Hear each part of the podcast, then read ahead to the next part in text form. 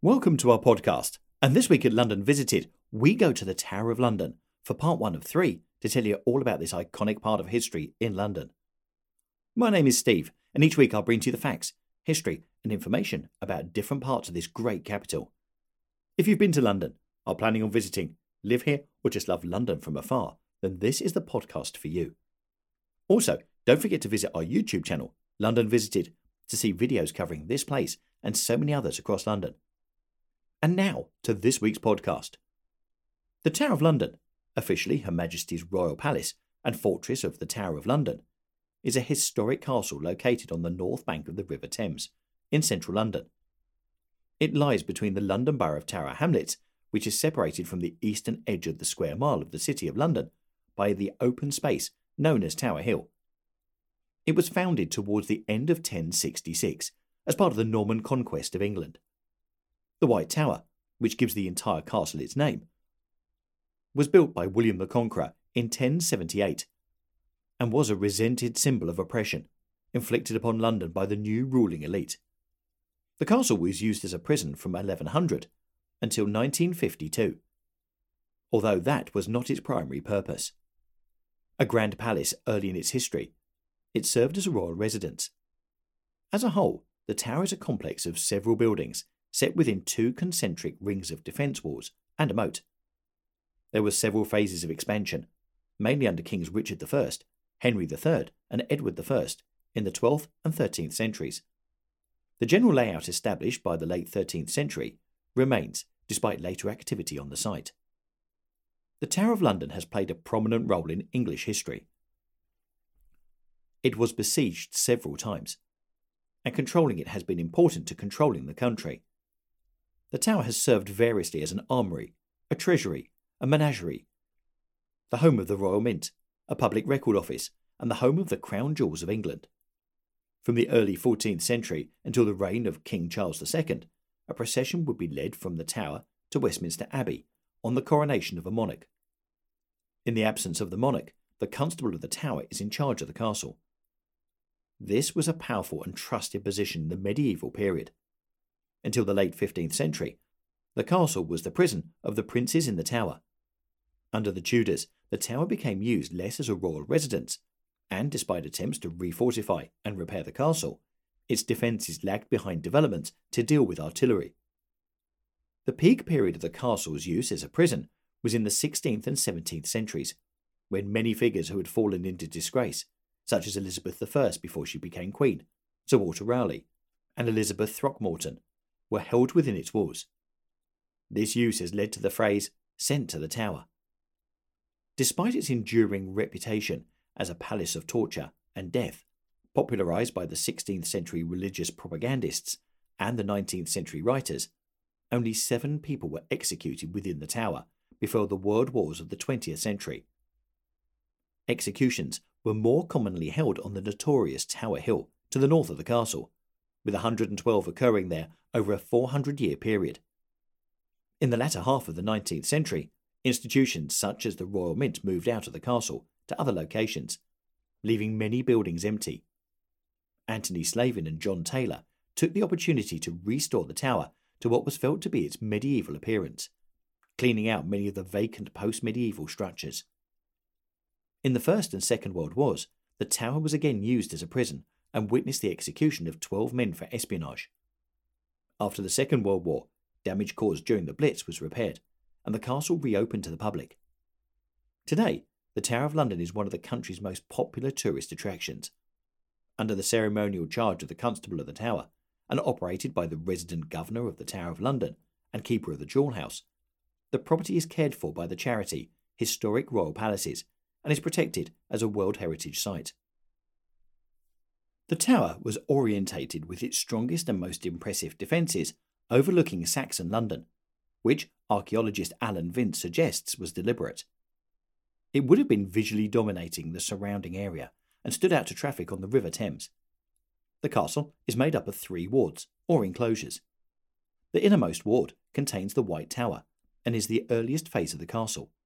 Encircling it to the north, east, and west is the inner ward, built during the reign of Richard I. That's 1189 to 1199. Finally, there is the outer ward, which encompasses the castle and was built under Edward I. Although there were several phases of expansion after William the Conqueror founded the Tower of London, the general layout has remained the same since Edward I completed his rebuild in 1285. The castle encloses an area of almost 12 acres, with a further 6 acres around the Tower of London constituting the Tower Liberties, land under the direct influence of the castle and cleared for military reasons. The precursors of the Liberties was laid out in the 13th century when Henry III ordered that a strip of land adjacent to the castle be kept clear. Despite popular fiction, the Tower of London never had a permanent torture chamber, although the basement of the White Tower housed a rack in later periods. Tower Wharf was built on the bank of the Thames under Edward I and was expanded to its current size during the reign of Richard II, 1377 to 1399. The White Tower is a keep, also known as a donjon, and was often the strongest structure in a medieval castle and contained lodgings suitable for the lord, in this case, the king or his representative. According to military historian Alan Brown, the Great Tower was also, by virtue of its strength, majesty, and lordly accommodation, the donjon par excellence. As one of the largest keeps in the Christian world, the White Tower has been described as the most complete 11th century palace in Europe. The White Tower, not including its projecting corner towers, measures 36 by 32 metres at the base and is 27 metres high at the southern battlements. The structure was originally three stories high, comprising a basement floor, an entrance level, and an upper floor. The entrance, as is usual in Norman keeps, was above ground. In this case, on the south face, and access via a wooden staircase which could be removed in the event of an attack. It was probably during Henry II's reign, 1154 to 1189, that a fore building was added to the south side of the tower to provide extra defences to the entrance, but it has not survived. Each floor was divided into three chambers, the largest in the west, a smaller room in the northeast, and the chapel taking up the entrance and upper floors of the southeast. At the western corners of the building are square towers, while to the northeast, a round tower houses a spiral staircase. At the southeast corner, there is a large semicircular projection, which accommodates the apse of the chapel. As the building was intended to be a comfortable residence as well as a stronghold, latrines were built into the walls, and four fireplaces provided warmth. The main building material is Kentish rag stone, although some local mudstone was also used. Caen stone was imported from northern France to provide details in the tower's facing. Although little of the original material survives, it was replaced with Portland stone in the 17th and 18th centuries. As most of the tower's windows are enlarged at the 18th century, only two original, albeit restored, examples remain in the south wall at gallery level. The tower was terraced into the side of a mound, so the northern side of the basement is partially below ground. As was typical of most keeps, the bottom floor was an undercroft used for storage. One of the rooms contained a well, although the layout has remained the same since the tower's construction. The interior of the basement dates mostly from the 18th century, when the floor was lowered and pre existing timber vaults were replaced with brick counterparts. The basement is lit through small slits. The entrance floor was probably intended for the use of the Constable of the Tower, Lieutenant of the Tower of London, and other important officials. The south entrance was blocked during the 17th century and not reopened till 1973. Those heading to the upper floor had to pass through a smaller chamber to the east, also connected to the entrance floor. The crypt of St John's Chapel occupied the southeast corner and was accessible only from the eastern chamber. There is also a recess in the north wall of the crypt, according to Geoffrey Parnell, keeper of the Tower History, at the Royal Armouries. The windowless form and restricted access suggest that it was designed as a strong room for the safekeeping of royal treasures and important documents. The upper floor contained a grand hall in the west and residential chamber in the east, both originally open to the roof and surrounded by a gallery built into the wall, and St John's Chapel in the southeast. The top floor was added in the 15th century, along with the present roof. St John's Chapel was not part of the White Tower's original design, as the apsidal projection was built after the basement walls. due to changes in function and design since the tower's construction. Except for the chapel, little is left of the original interior. The chapel's current bare and unadorned appearance is reminiscent of how it would have been in the Norman period. In the 13th century, during Henry III's reign, the chapel was decorated with such ornamentation as a gold plated cross and stained glass windows that depicted the Virgin Mary and the Holy Trinity. The innermost ward encloses an area immediately south of the White Tower, stretching to what was once the edge of the River Thames. As was the case at other castles, such as the 11th century Hen Domen, the innermost ward was probably filled with timber buildings from the tower's foundation. Exactly when the royal lodgings began to encroach from the White Tower into the innermost ward is uncertain, although it had happened by the 1170s. The lodgings were renovated and elaborated during the 1220s and the 1230s, becoming comparable with other palatial residences, such as Windsor Castle. Construction of Wakefield and Langthorne Towers, located at the corners of the innermost ward's wall along the river, began around 1220. They probably served as private residences for the Queen and King, respectively. The earliest evidence for how the royal chambers were decorated comes from Henry III's reign. The Queen's chamber was whitewashed and painted with flowers and imitation stonework. The Great Hall existed in the south of the ward, between the two towers. It was similar to, although slightly smaller than, that also built by Henry III at Winchester Castle. Near Wakefield Tower was a postern gate which allowed private access to the King's apartments. The innermost ward was originally surrounded by a protective ditch, which had been filled in by the 1220s. Around this time, a kitchen was built in the ward. Between 1666 and 1676, the innermost ward was transformed and the palace buildings removed. The area around the White Tower was cleared so that anyone approaching would have to cross open ground. The jewel house was demolished and the crown jewels moved to the Martin Tower.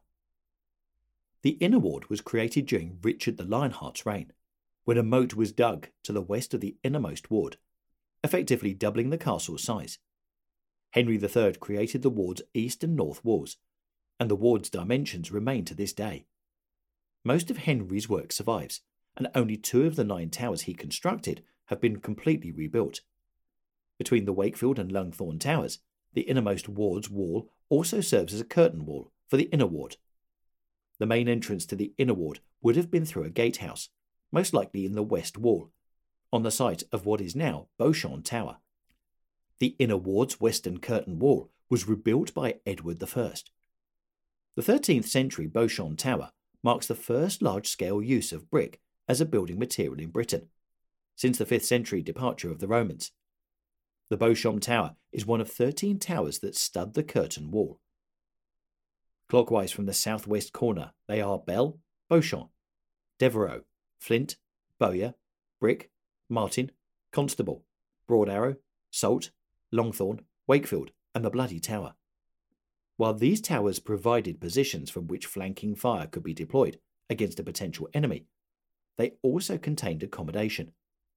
As its name suggests, Bell Tower housed a belfry, its purpose to raise the alarm in the event of an attack. The royal bowmaker, responsible for making longbows, crossbows, catapults, and other siege and hand weapons, had a workshop in the Bowyer Tower. A turret at the top of Langthorne Tower was used as a beacon by traffic approaching the tower at night. As a result of Henry's expansion, St. Peter ad Vincula, a Norman chapel which had previously stood outside the tower, was incorporated into the castle.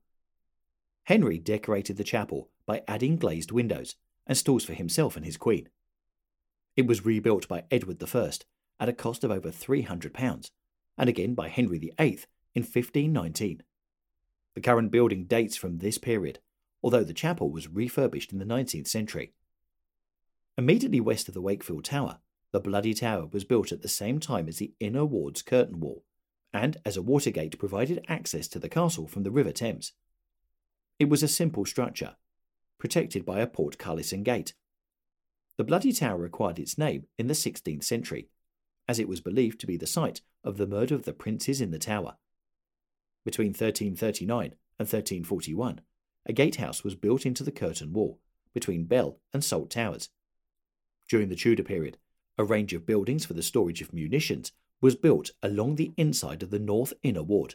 The castle buildings were remodelled during the Stuart period, mostly under the auspices of the Office of Ordnance.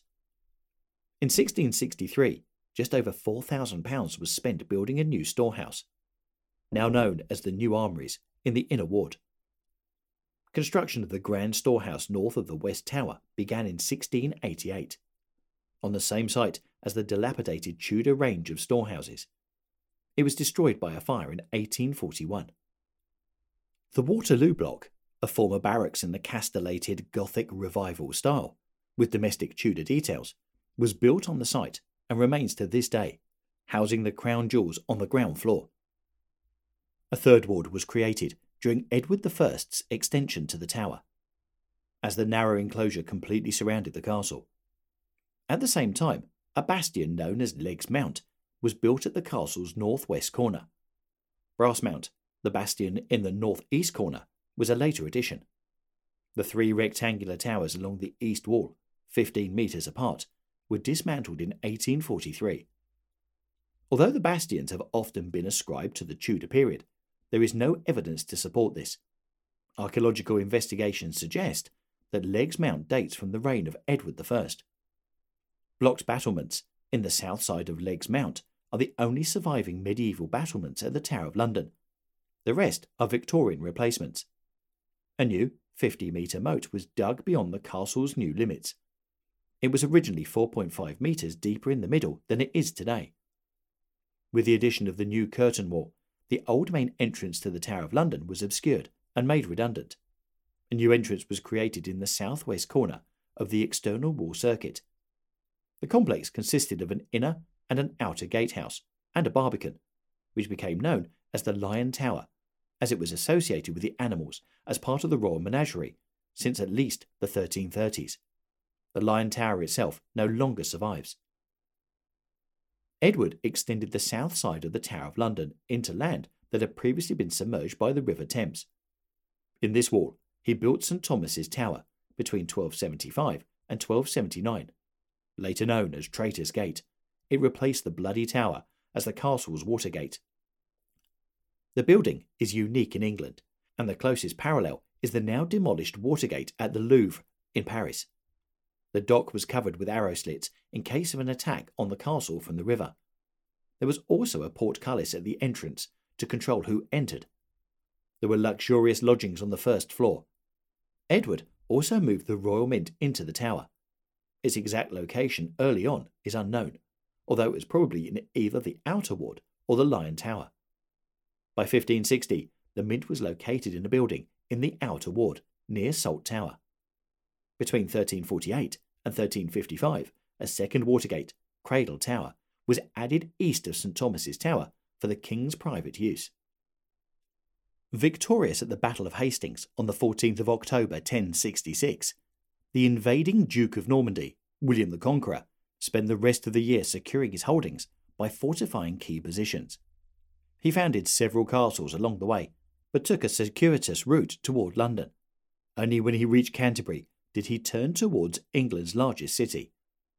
As the fortified bridge into London was held by Saxon troops, he decided, instead, to ravage Southwark before continuing his journey around southern England.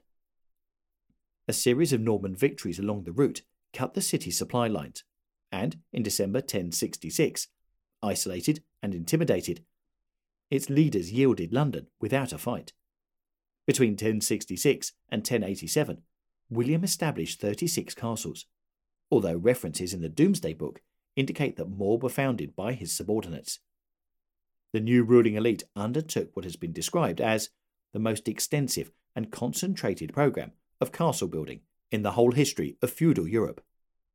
There were multi purpose buildings serving as fortifications, used as a base of operations in enemy territory, centres of administration, and residencies. William sent an advance party to prepare the party for his entrance, to celebrate his victory and found a castle. In the words of William's biographer, William of Poitiers, certain fortifications were completed in the city against the restlessness of huge and brutal populace, for he, William, realised that it was the first importance to overawe the Londoners. At the time, London was the largest town in England. The foundation of Westminster Abbey and the Old Palace of Westminster, under Edward the Confessor, had marked it as a centre of governance. And with a prosperous port, it was important for the Normans to establish control over the settlement. The other two castles in London, Baynard's Castle and Mount Montfichet's Castle, were established at the same time. The fortification that would later become known as the Tower of London was built onto the southeast corner of the Roman town walls, using them as prefabricated defences, with the River Thames providing additional protection from the south. This earliest phase of the castle would have been enclosed by a ditch and defended by a timber palisade, and probably had accommodation suitable for William. Most of the early Norman castles were built from timber, but by the end of the 11th century, a few, including the Tower of London, had been renovated or replaced with stone.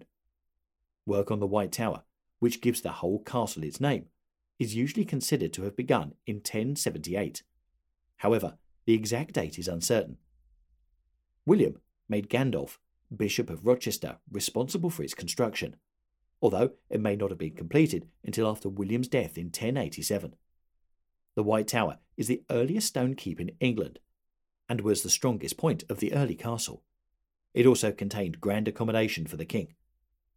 At the latest, it was probably finished by 1100, when Bishop Ranulph Flambard was imprisoned there. Flambard was loathed by the English for exacting harsh taxes.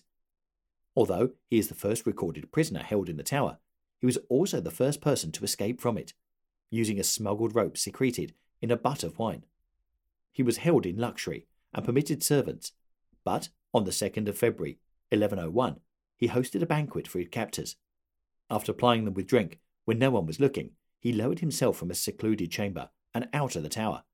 The escape came as such a surprise that one contemporary chronicler accused the bishop of witchcraft. The Anglo Saxon Chronicle records that in 1097, William II ordered a wall to be built around the Tower of London. It was probably built from stone as a replacement for the timber palisade that arched around the north and west sides of the castle, between the Roman wall and the Thames. The Norman conquest of London manifested itself not only with a new ruling class, but in the way the city was structured. Land was confiscated and redistributed among the Normans, who also brought over hundreds of Jews for financial reasons. The Jews arrived under the direct protection of the crown, as a result of which Jewish communities were often found close to castles. The Jews used the tower as a retreat when threatened by anti Jewish violence. The death in 1135 of Henry I left England with a disputed succession, although the king had persuaded his most powerful barons to swear support for the Empress Matilda. Just a few days after Henry's death, Stephen of Blois arrived from France to lay claim to the throne. The importance of the city and its tower is marked by the speed at which he secured London. The castle, which had not been used as a royal residence for some time, was usually left in charge of the constable, a post held at this time by Geoffrey de Mandeville. As the tower was considered an impregnable fortress in a strategically important position, possession was highly valued. Mandeville exploited this, selling his allegiance to Matilda after Stephen was captured in 1141 and the Battle of Lincoln. Once her support waned, the following year he resold his loyalty to Stephen. Through his role as constable of the Tower, Mandeville became the richest and most powerful man in England. When he tried the same ploy again, this time holding secret talks with Matilda, Stephen had him arrested, forced him to cede control of his castles, and replaced him with one of his most loyal supporters. Until then, the position had been hereditary, originally held by Geoffrey de Mandeville, a friend of William the Conqueror's and the ancestor of the Geoffrey that Stephen and Matilda dealt with. But the position's authority was such that, from then on, it remained in the hands of an appointee of the monarch. The position was usually given to someone with great importance, who might not always be at the castle due to other duties. Although the constable was still responsible for maintaining the castle and its garrison, from an early stage he had a subordinate to help with this duty, the lieutenant of the tower. Constables also had civic duties relating to the city. Usually they were given control of the city and were responsible for levying taxes, enforcing the law, and maintaining order. The creation in 1191 of the position of Lord Mayor of London removed many of the constable's civic powers, and at times led to friction between the two. The castle probably retained its form as established by 1100 until the reign of Richard I, 1189 to 1199. The castle was extended under William Longchamp, King Richard's Lord Chancellor, and the man in charge of England while he was on crusade. The pipe rolls record £2,881, 1 shilling, 10 pence, spent at the Tower of London between the 3rd of December 1189 and the 11th of November 1190, from an estimated £7,000 spent by Richard on castle building in England. According to the contemporary chronicler, Roger of Howden, Longchamp dug a moat around the castle and tried in vain to fill it from the Thames. Longchamp was also constable of the Tower and undertook its expansion while preparing for war with King Richard's younger brother, Prince John, who, in Richard's absence, arrived in England to try to seize power. As Longchamp's main fortress, he made the tower as strong as possible. The new fortifications were first tested in October 1191, when the tower was besieged for the first time in its history. Longchamp capitulated to John after just three days, deciding he had more to gain from surrender than prolonging the siege. John succeeded Richard as king in 1199, but his rule proved unpopular with many of his barons, who, in response, moved against him. In 1214, while the king was at Windsor Castle, Robert Fitzwater led an army into London and lay siege to the tower. Although under garrisoned, the tower resisted and the siege was lifted once John signed the Magna Carta. The king reneged on his promises of reform, leading to the outbreak of the First Barons' War. Even after the Magna Carta was signed, Fitzwater maintained his control of London. During the war, the Tower's garrison joined forces with the barons. John was deposed in 1216, and the barons offered the English throne to Prince Louis, the oldest son of the French king. However, after John's death in October 1216, many began to support the claim of his eldest son, Henry III. War continued between the factions supporting Louis and Henry, with Fitzwater supporting Louis. Fitzwater was still in control of London and the Tower, both of which held out until it was clear that Henry III's supporters would prevail. In the 13th century, Kings Henry III and Edward I extended the castle, essentially creating it as it stands today. Henry was disconnected from his barons, and a mutual lack of understanding led to unrest and resentment towards his rule. As a result, he was eager to ensure that the Tower of London was a formidable fortification. At the same time, Henry was an aesthete and wished to make the castle a comfortable place to live. From 1216 to 1227, nearly £10,000 was spent on the Tower of London. In this period, only the work at Windsor Castle cost more £15,000. Most of the work was focused on the palatial buildings of the innermost ward. The tradition of whitewashing the White Tower, from which it derives its name, began in 1240.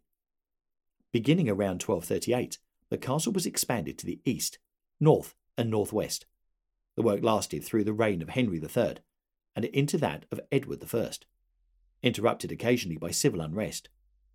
New creations included a new defensive perimeter, studded with towers, while on the west, north, and east sides, where the wall was not defined by the river, a defensive ditch was dug.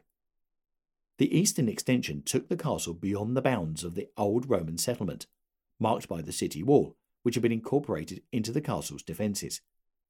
The tower had long been a symbol of oppression, despised by Londoners, and Henry's building programme was unpopular. So when the gatehouse collapsed in 1240, the locals celebrated the setback. The expansion caused disruption locally, and £166 was paid to St Catherine's Hospital and the Prior of Holy Trinity in compensation. Henry III often held court at the Tower of London and held Parliament there on at least two occasions, 1236 and 1261, when he felt that the barons were becoming dangerously unruly.